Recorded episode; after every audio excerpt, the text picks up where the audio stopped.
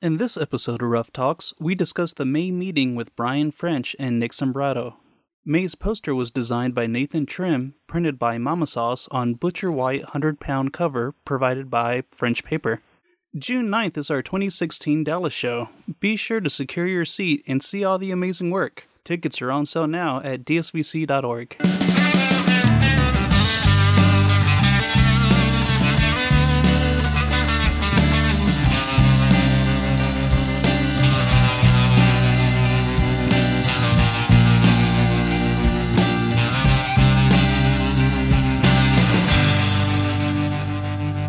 I'm your host Ramsey Rillis, and I am also a motion graphic designer. Here with me today are Keisha Greer. I'm a graphic designer, uh, also freelance on the side. I've been uh, with Pier One for about six years and kind of doing something new recently. And I'm the chair of communications of the DSVC. And I'm Nathan Trim. I am currently a freelance illustrator and graphic designer. Previously, I've worked at a couple agencies as design director and creative director. And uh, for the DSVC, I recently illustrated the poster for Print Matters uh, May meeting.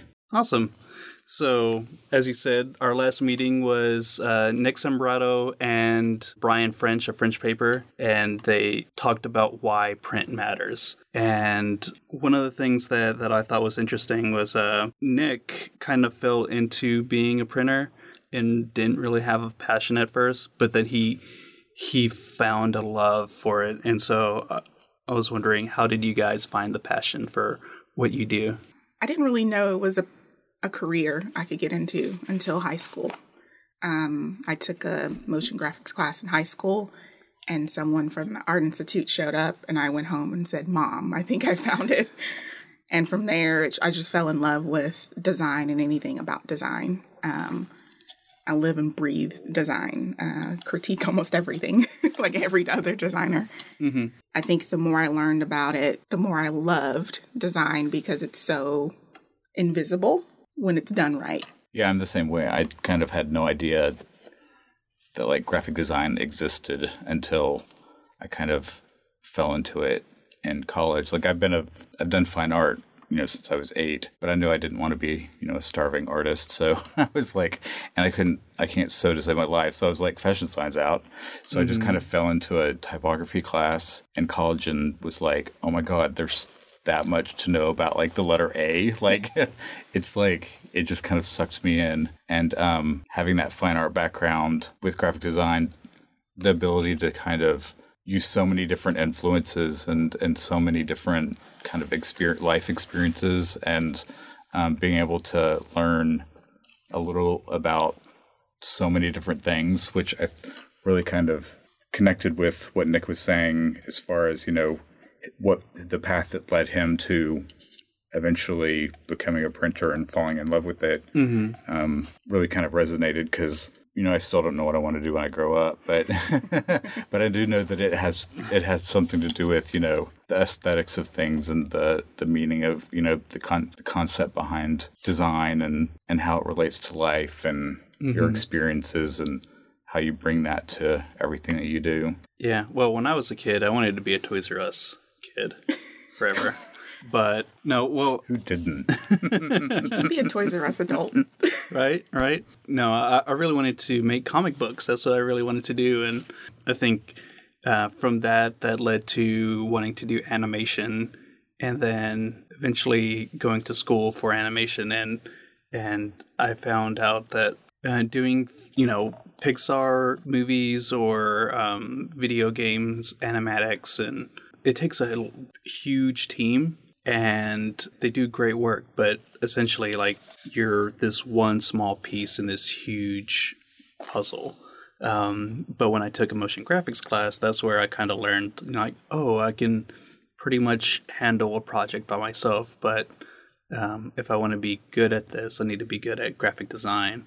And that's what kind of led me into studying how to concept, how to come up with, you know, typography and branding and advertising and trying to take what I learned from there to implement into motion graphics. And so that's where I kind of have my passion in like both animation and design. Mm-hmm. Um, so it's always interesting to see like how people get into it because I think a lot of us, even from kids, we've always doodled in in our books and I used to recreate my CD covers by hand. And I would take the CDs and put them away. And then I would put all this hand drawn sleeves in with this in this big huge CD book. I would put my hand drawn sleeves in Oh, there. that's awesome. So I would hand draw the type, and I didn't know that you know what I was doing at the time, but mm-hmm. you know that's that's what you do when you um, do hand lettering. So Yeah. Mm-hmm. Mm-hmm. Yeah, I was just talking to my grandmother the other day actually, and she was like, I just came across all these notebooks from school that she'd kept because she's a bit of a hoarder. And um, she was like, I found all these like sketchbooks or these notebooks filled with sketches, you know, from like, there was like a little bit of math, and then there was like nothing but like you drawing like people's faces and like hand lettering stuff and all that kind of thing. So, yeah, I think definitely anyone in the creative community or field always had that kind of whether they knew it intrinsically or not always had that kind of passion to to create you know and whether you knew what kind of name to put on it it always kind of rose to the surface more than anything else mm-hmm, mm-hmm. and I was really impressed with also Brian French. You know, even though he was basically raised in the world of paper, Mm-hmm. um, he still had like a great, great passion for it. You know, because there's so many people that are like forced into the family business, and they're like, I have no other choice. But the fact that he loved it so much, it was a nice, it was an interesting dichotomy between the two of them, where he was born into it, and then Nick found it, you know, but they still had the same passion for it and the fact that they realized that kind of symbiotic relationship between what they both did and how powerful it could be. Right. So jumping off of uh, of Brian French, we had uh, someone on Twitter at Haley Dolive. She said it was so cool to hear Brian French talk about his family's history, and she thinks the most interesting part was the sample book. Um, so. It, it seemed like those things have a reputation of their own, and people covet those things the older they are. Oh yeah. So, do you have any? Um, I was actually like racking my brain whenever he showed that first one that uh, Charles Spencer Anderson had done because I was like, I know I've seen that somewhere and I've got to find. Like, I was like, maybe I can like break in back into my old work and see if there's something. But um, I definitely have collected every French paper book or swatch book or especially the ones that Charles has done and mainly because he uses the papers in such an interesting way, you know, and and being a designer, that actually is one of the first things that I always do is like look at the paper and see, and that kind of starts the impetus of like what can you do with this, you know, because a lot of times Mm-hmm. clients don't want to spend money and they don't want to do this or that. So you have to kind of figure out the best way, but you also still want to create the best product. So if you start with really, really good materials Mm-hmm. and um, you can still wind up with, even if you have to cut costs in certain areas, you can still come out with a really amazing piece just because the materials and The foundation and of it is yeah is is so amazing and thought through and has such a and especially with like French is actually my go-to like that's the first line that I go to whenever I'm designing something partly because of what Charles did to it but also just knowing that the the quality is so good you know that Mhm. no matter what you put on it it's going to look amazing So, since you designed the poster, um, you know, I put you in contact with, uh, you know, Nick and Brian, and you were told whatever paper you want, have at it. So, how how was that? You know, being told like, hey, whatever. That was the hardest thing I've ever had to. that was like the hardest thing I've ever had to do with ever because I was like, I literally spent like two days just going through paper swatches and like their sample books and being like, oh, I want to use that. Oh, wait, this is new. Like maybe I could use this. And then like there's, it was almost too much because there's just so many amazing things. And then find, I even asked them, I was like, was there something you want to promote? Like just trying to get some kind of like Boundaries boundaries. so you can- And, and they were like, no, use whatever. And uh, I actually ended up using um, one that I uh, have always wanted to use but hadn't gotten a chance to, the just plain Butcher White.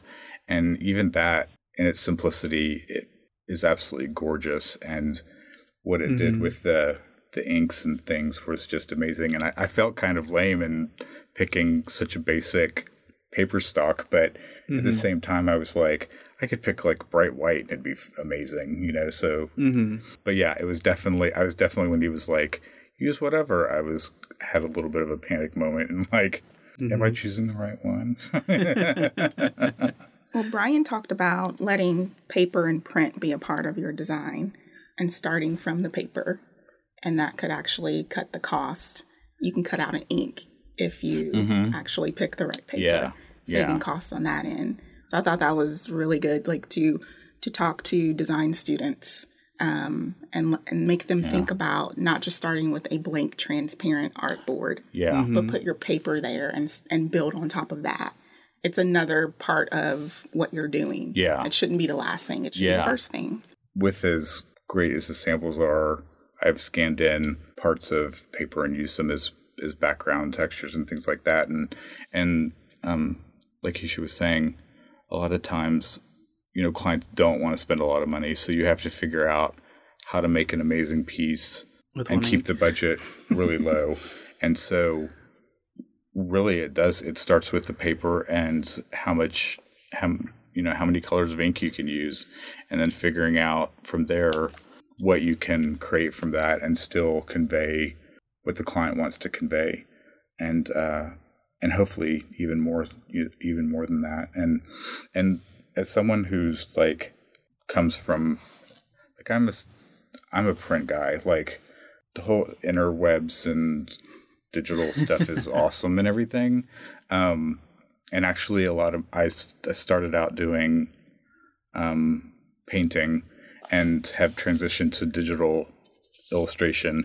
But even then, I always get my stuff printed um, because there's something like that tactile quality to it, and um, and I think that you know a lot of people are like, oh, print's dead, and you know that it's all digital and everything, and millennials and all that kind of stuff. But in reality, I mean, print has had such a history, and it's not going anywhere, you know. And I think it's up to us to always fight for it. And a lot of clients that I've worked with, both international huge clients and even smaller local um, businesses, you know, th- they always are like, well, let's just set up a Twitter account, you know, or a Facebook page, and that'll get us what we need to. And it's like, no, you need to make, like, there's something about having a printed piece that makes a connection with the consumer. And mm-hmm. it's something that if you create the right thing, it's something that they hold on to, you know, and even if it's a chintzy little to go menu, if you can create something that they're like, you know, whenever they open that drawer at the office, that's the first one that grabs their attention. You know, that not only something that's printed, but also helps kind of reinforce and create that relationship between the consumer and the the company. Um, and that's what you really, really want to do, you know. And so even with clients that I've worked with where they're like, oh, we just want to do a website. It's like, well, what if we did kind of a launch kit for it and we sent out, you know, some postcards, we sent out some other materials or, and things. Um, you know, there are ways that you can produce really cool stuff and, and it's, it's getting, getting something in hand that really kind of creates that connection with people. Right. Nick had a lot of energy. Yes. it was it was infectious. Like it, I, it was very contagious. I was sitting in my seat and I wanted to stand up and like just talk with him. So, um, uh, he definitely You definitely had a lot of passion. yes, a lot. So he talked about meeting opportunity with extraordinary response. I mean, just throwing yourself into it and putting everything you have into it. That's definitely something I relate to. I'm either on or off. There's no in between. It's black or white. if you could see me, you could see that I I'm wearing black and white. So, um, yes, I'm either completely into it or not, and I approach every design um, problem with that. If I'm not into it, then I'm not going to touch it because it's not going to be my best. So, um, I think um, trying to find what works for you, and if you're on a team at a company, giving the people who's go- who who will shine on that project that project, and not taking everything in yourself.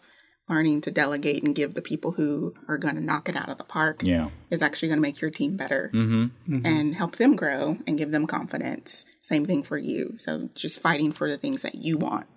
Um, we- it's it's worth it. Definitely. Mm-hmm. Definitely.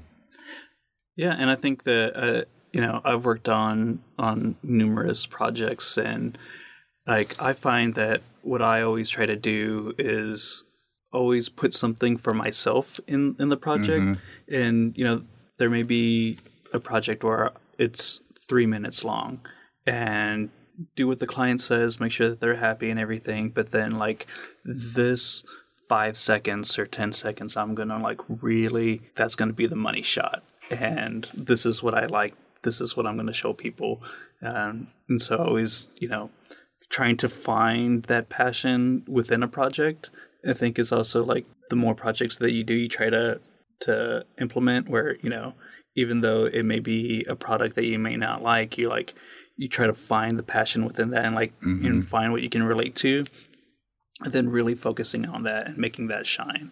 And, you know, I think that typically will make the client happy and, you know, make them come back and trust you more mm-hmm. to like do more elaborate things and say, Oh, I was really thinking that you should probably do this with your brand. Like, we trust you. Awesome. yes. yeah you're putting your your energy and your. That's why they come to you. Yeah. Because you can do things like that. Exactly. Yeah, they trust mm-hmm. you with that, and if you put a little bit of yourself into it, mm-hmm. yeah. Yeah, they I love think he said always do your best and be hyper focused on what makes you great. So Yeah. that I thought that was uh, really really cool to hear. I found the times when I'm working on something and have no invested interest in it whatsoever. That's when I do my worst work. Um, even if it's like meeting the client's ex- expectations, they're just kind of like, oh, okay. Um, and that's the end of it. But if I can find something within that, like you were saying, that like one little piece, that gives me the passion to do even more and put even, you know, more of myself into it. And I found that the projects where I kind of, like you said, okay, this is the goal, this is what the client needs, but I'm going to put my touch on it because they've come to me to, to, they put their brand in my hands. Um, putting that extra touch on it gives me a personal contact with, like, connection with the brand, which then allows me to um, have a connection with the client and allows me to also push them even further. And it's kind of funny you were talking, you were talking about, um, you know, being able to delegate and and find the right people for the right job.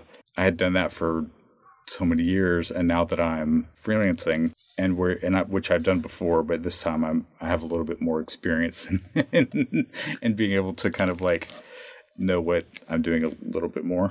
But um, you kind of have to take every project that comes across your your table and um, and a lot of times it's like, oh, I'm just going to do this for the money. But then I sit back and think, wait, that's not why I'm doing this. You know, I'm doing this because I want to give the client my experience and my point of view.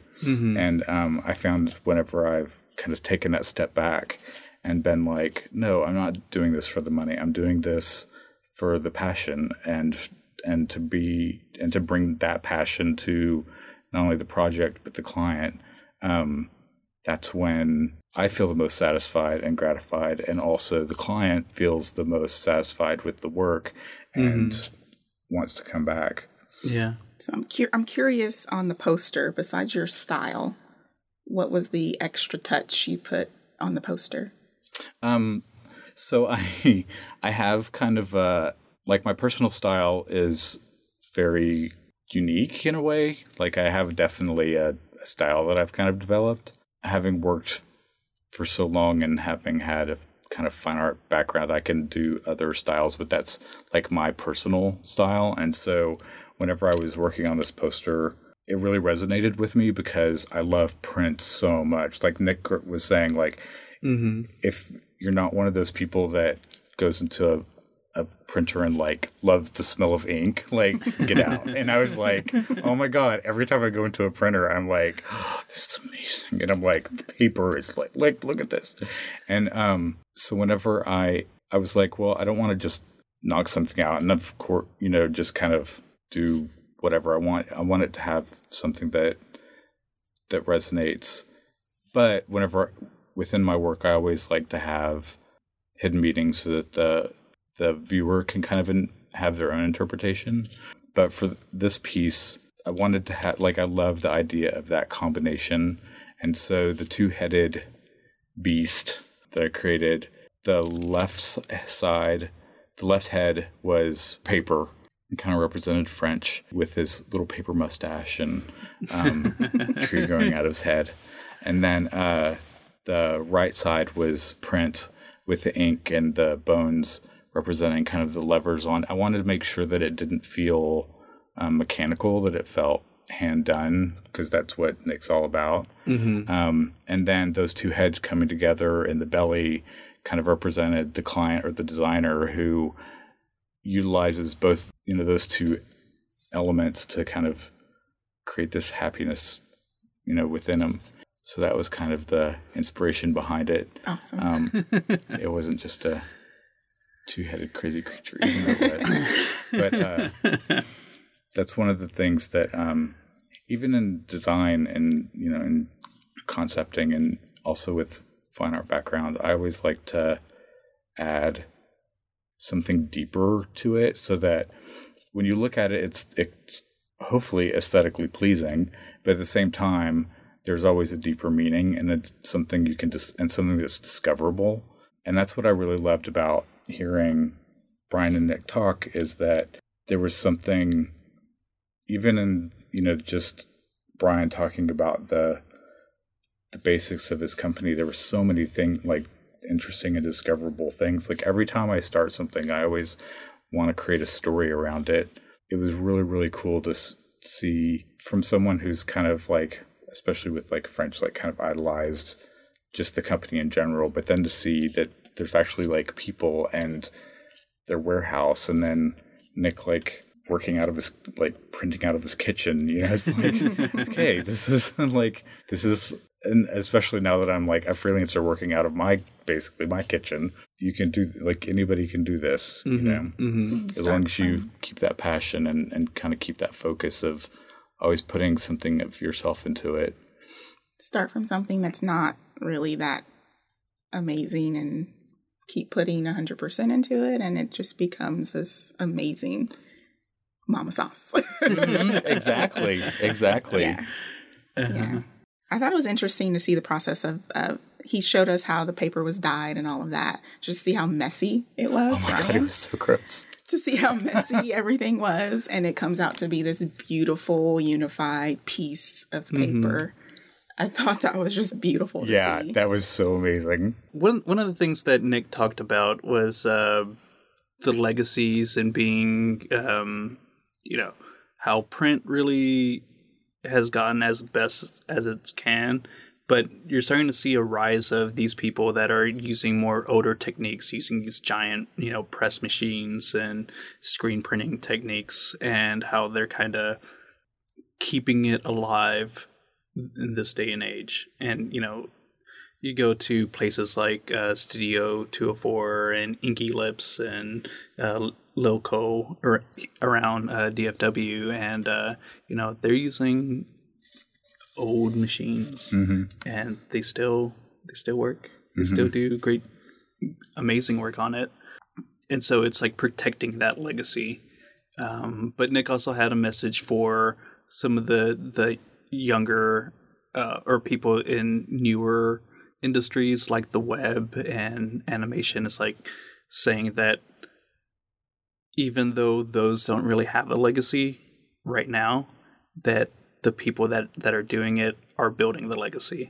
So it's like trying to make sure that they feel like you know it's okay if you're doing your own thing, like but you're setting the ground, you know, the foundation for the people that are going to do it 50 years from now. Um, so I thought that was really, really cool to hear. Definitely. And I think that's why it's always so important to always push, whether it's, and most of the times it's really, really hard. Um, but it's so worth it to, to go that extra mile and put that extra effort into it because whether you realize it at the time or not, the impact of that can resonate for who knows how long, you know. And um and you were talking about like digital and animation and things like that and even whenever I'm working on that coming from a print background, um I always try to bring some aspect of print into the digital. Um and so in that aspect I'm trying to kind of carry on that legacy of print. Um, and I think it's really amazing that a lot of um, digital designers and things like that are now kind of trending back towards things that feel more handcrafted and more organic and not as um, clinical as you know whenever it kind of first started evolving.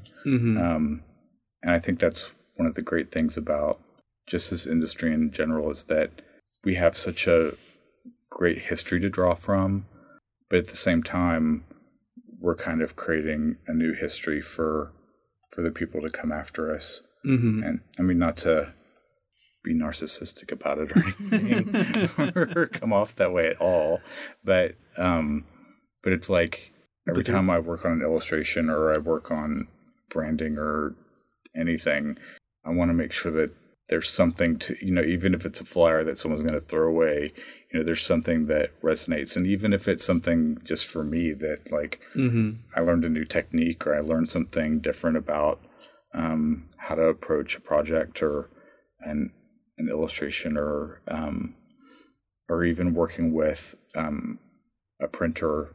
And i always automatically whenever i have to print something, I automatically go to some to printers that um, they may have digital capabilities, but if they have like an old press sitting in the back room, I'm like, can we use that? You know, it might be a little more expensive, but it's like we have to keep that go. Like let that's a 300 year old letterpress machine let's get it up and running and you know utilize that because i don't know there's just something so amazing about print and That that makes me think about. I remember talking to um, this one designer, and he started doing um, getting into letterpressing, and you know the differences between that and doing web. In you know, there's or at the beginning, there's only so many like web safe fonts. Mm-hmm. Uh, I think there's what like thirteen or fonts or something like that, right? Um, and so when he was talking about web designers, it's like, you know, like these people they're complaining about they only have so many fonts. Like, talk to someone that does a letterpress, and they maybe have two fonts if they're mm-hmm. lucky. yeah like, try try doing something with that. Like, that's all you have is two full font sets of fonts, and maybe you have a partial font. And what do you do? yeah yeah yeah probably the hardest thing about designing the poster was when they were like you have two colors and for anyone that's familiar with my work i use a lot of color just kind of having that restriction mm-hmm. In and of itself helped kind of not only guide what I did, ended up doing, but also I was like, okay, I've got two colors. How can I like maximize it as much as I possibly can? So I was like, you know, can I use screens? Can I do this? Can I do that? You know, what, what, how can I push the boundaries of the restrictions that you've given me? And, um, and I think that's another great thing about just this industry is that collaborative aspect to it. Um, you know, whenever you have a really great relationship with um, a paper company or a paper rep or and a, pr- especially a printer, they're so much more willing to offer up, you know, like, oh, well, why don't you try this? Or, hey, I've been thinking about trying to do something like this. You know, what do you think? Or, or um, you know, you establish that a re- relationship where you kind of are able to push things in new directions that you've never even thought of, you know, and taking that, you know, those two fonts or those two colors that you have to use and seeing what kind of amazing things can can come from that. Mm-hmm. That's And- the that's the joy of design, having restrictions. Yeah, yeah. the least amount of materials and colors and whatever. Like, how am I going to MacGyver this together? Yes. yes. yes, exactly. Mm-hmm. Mm-hmm. In fact, back way back in the day when I was in my final portfolio class, all of the professors were like, "You can use one font and two colors, and it's all you can do." And at first, I was like, "Huh?" but then at the end of it, I ended up creating so, like it drove me in a completely different direction. And at the end of it, the whole part of it was, you know, you have to design something that looks like you didn't do it. And I was like, "Huh?" and I was like, I don't, I don't understand that because I'm a designer. Like that's what I do. You know, like it, it, of course it's going to look like that's a good thing that it looks like something that you've done. And so, um, at the end of it, I met the f- physical requirements of it, and that. but I was like, so did I like achieve it? It's like no, it. It still looks like you did it, but at least, at least, at least you followed the rules. And I was like, well, part of it is knowing the rules and that so that you can break them you Yes. know mm-hmm, i think mm-hmm. that's the most important thing that you can possibly do is is figuring out You, you push you you get the boundaries and then mm-hmm. you push those boundaries as Yes. much as you can to the point where they're almost breaking, yes. But not really. yes. Or you break them in such a way that it's greatness, and they just look past the fact that you broke all the rules. exactly exactly. And i think that's what helps with dealing when dealing with clients as well you know being able to be like okay this is the standard but you want to stand out. You know what can you do that makes you different but still keeps you within you know the zone of of of who you're trying to reach. And it's like yeah i never take on a project where it's like you know just do a flyer or a e-blast or whatever. It's like okay how can we what can we add to this? What can we do to push it? And even if it's the smallest thing um, it can have the biggest impact. Um, and that's what really excites me about design and also print. You know it's like nick was saying he's like and i think and brian too when they were showing all the samples of like the letterpress and things like that and most of the designs were extremely simple but it was like just that extra little like debossing or foil stamping or just that extra little kiss just like took it to a whole nother level and it was like i don't know i it absolutely gave me goosebumps mm-hmm. At Alina Nina Lin tweeted, There's something about textile printing and the quality, weight, and texture that makes it super special. Yes. He was talking about that poster that was given away and how it, it was just mag- magnetic. Like if you put it in the hall with all the other movie posters, that's the one you would gravitate, Yes. gravitate to. Yes. Mm-hmm. Because it was actually printed on, you know, really great paper and with an old machine, and you just want to go and touch it. Yes One of the stories that, that Nick told was uh, there's actually a fellow board member, uh, Dwayne, he, he had his business cards printed by them. And Nick said that and he like raised the business card up and he was like, This is like the first piece where I was like, This is what we need to be doing. Like, this is what this is what we should do. Um, so I'm wondering um, for you, you guys, what project did you get that light bulb where you're like, this is because you know we all start off as you know juniors and interns, and then eventually we get to a point where you do that project that you've been dying to do, and you have that's when the light bulb goes off yeah, and you're like, this is it. wow that's a good question It's a hard question. I think I'm still trying to get there. I was gonna say I think I'm still waiting Yeah. for it because it's like because every project, whether I know it or not, I learn something from it, Yes. and so I try to apply that to the next project. And mm-hmm. so I don't think I've had kind of an aha moment yet, but it's I've had several aha moments within projects where it's like, oh my god, I can do that. Like, really? And hmm. then when another project comes along, it's like, I don't know how I'm going to solve this, or I don't know what I'm going to create for this. You know, like for the poster, it's like there's so many different things that I could have gone, ways that I could have gone, and and then it's like, oh wait, there's this the spark, you know. And I hmm. think for me, I kind of approach every project like that. It like it's almost like I've never done this before, where I wait, you know, I kind of approach it from kind of a clean slate of what can happen and what can be done and and hmm there's always this kind of aha breakthrough moment where you're like, oh, that's it. That it's clicking and but then at the end of the project it's like, okay, what's next? Like what's gonna spark the next that next aha moment, you know, of Ever fleeting. yes, yes. There's always a fear of it not coming. And then when it, it actually gets here, you just feel that relief of like, okay, I can do this. And you just get the joy. It just, the joy sits on your heart for like two days. Yes. And then it just wears off and then you get the fear again. yes. Ah, and I think that's why. I mean, I, I know several you know designers and illustrators who have those kind of peak moments where it kind of they just kind of grasp that like this is the epitome of what I what I can do, and I think for me personally, I always I never want to be satisfied with what I do or or, or mm-hmm. think of that.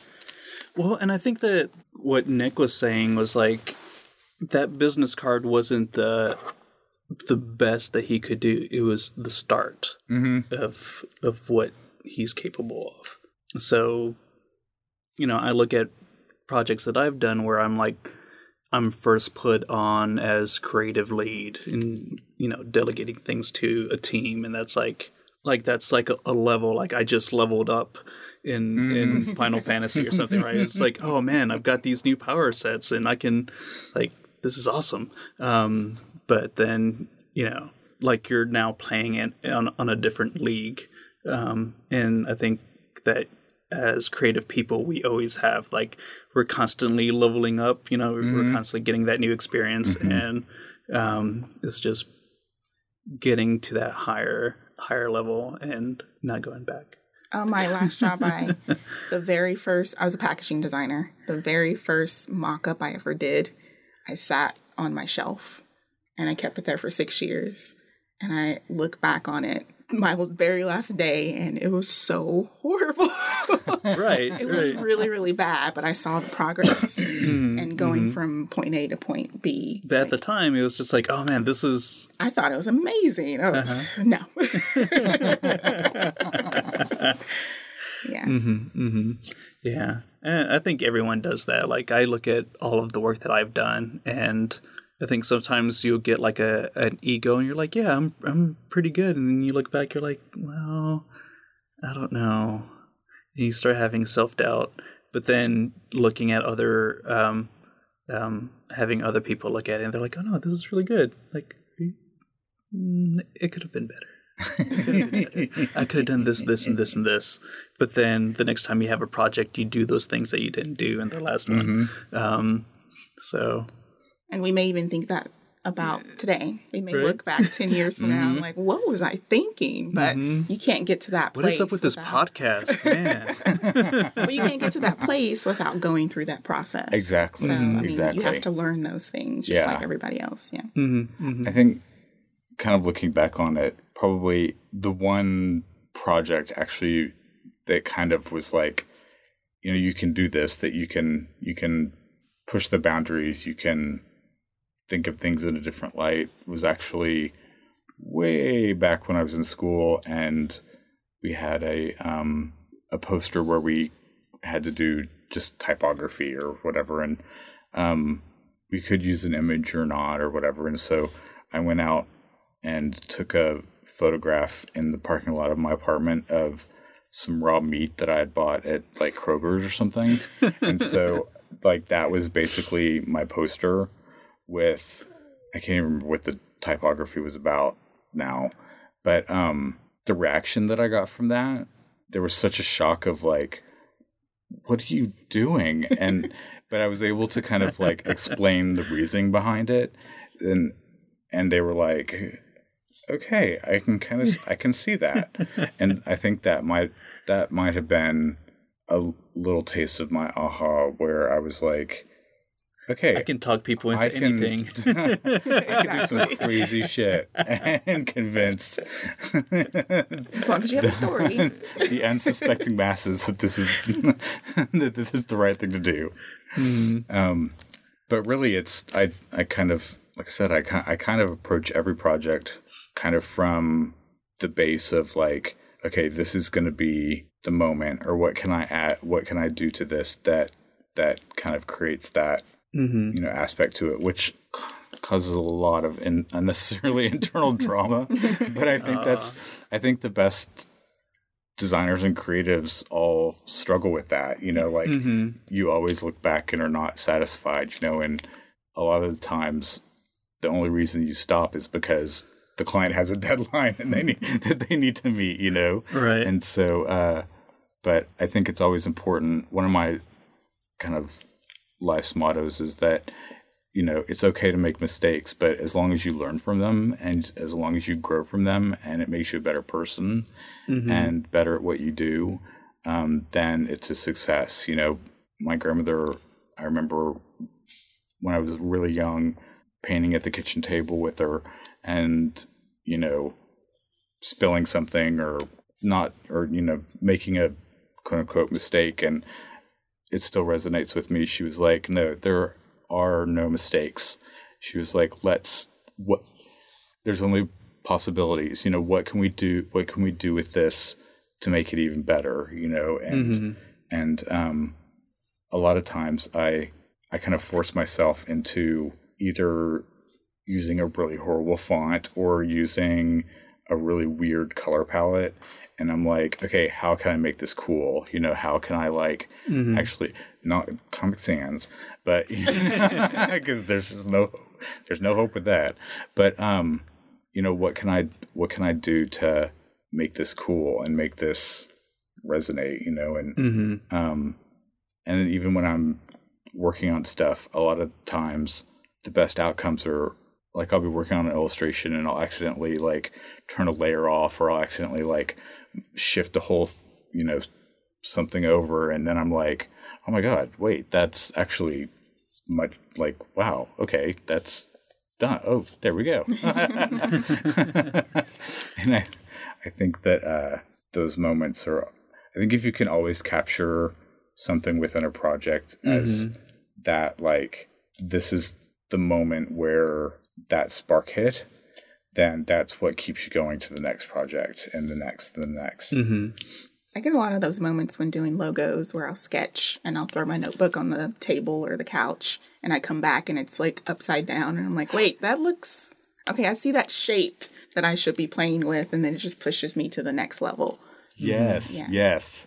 My grandmother, every time I would do a painting or show her an illustration or something, she immediately would turn it upside down and be like, okay, what can we see? Like, what can I see, you know, from this angle or that angle? And that has helped me so much in, in design and illustration. Like, I do that all the time. Like, I'll just like turn it upside down or turn it sideways or flip it around. And it's like, just gives you that totally new perspective. And then you're like, oh, wait, there's a whole nother like avenue that I can go down hmm of exploration. And a lot of times, um, that's where you find that sweet spot that Yes. You've struggling and struggling for days to find. and then, and all of a sudden you just throw it on the couch and it's like, oh, Happy there it is. Yes.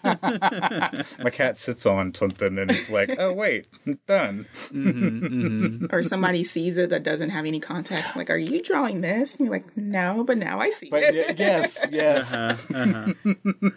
And hopefully it's not something rude. Right?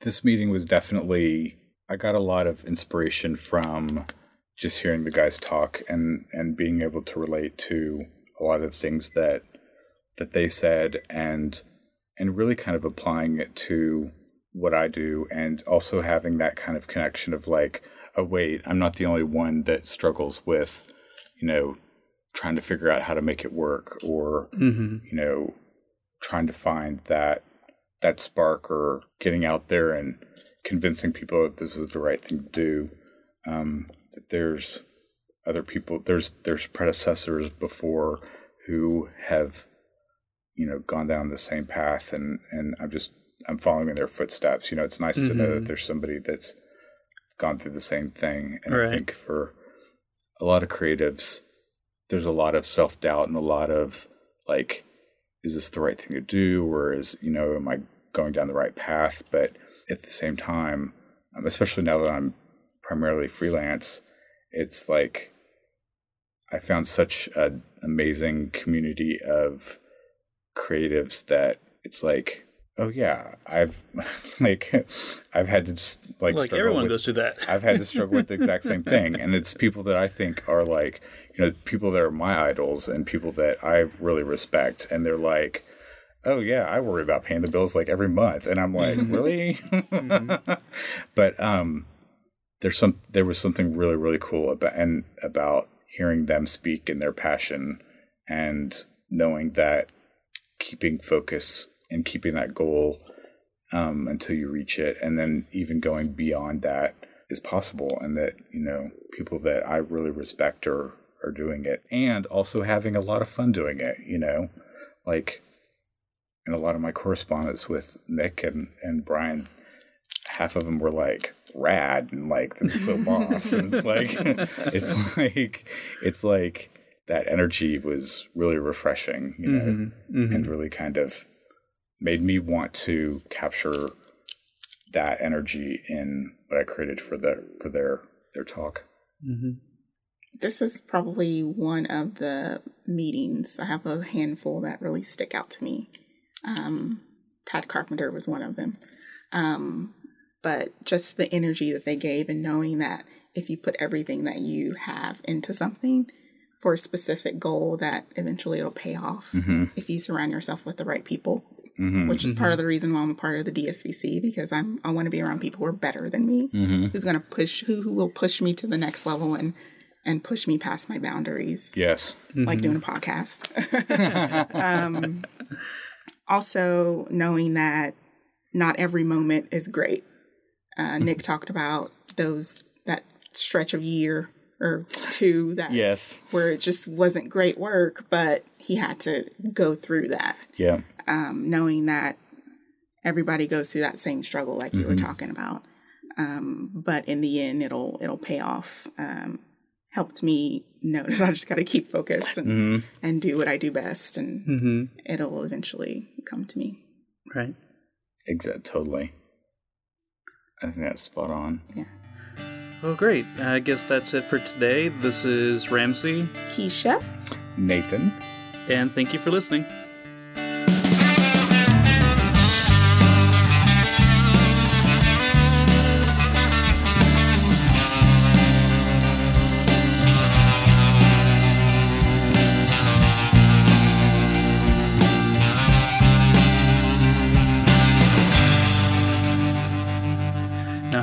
Now, have you ever gone to Tiff's Treats, like, No. and bought them in? Mm-hmm. Don't do that. Yeah, I've heard it's not. Yeah. Yeah. not the same. they give you they they already have like already made cookies and so they're room temperature mm. jen and i went there and we're like but we want fresh cookies like oh we only do that for our deliveries You're like, I'm going to stand outside and, I'll to me. and I'll call you in a minute. big thanks go out to glenn ferguson for our intro music and Reel FX for donating the recording space be sure to subscribe and rate us on itunes and thank you for listening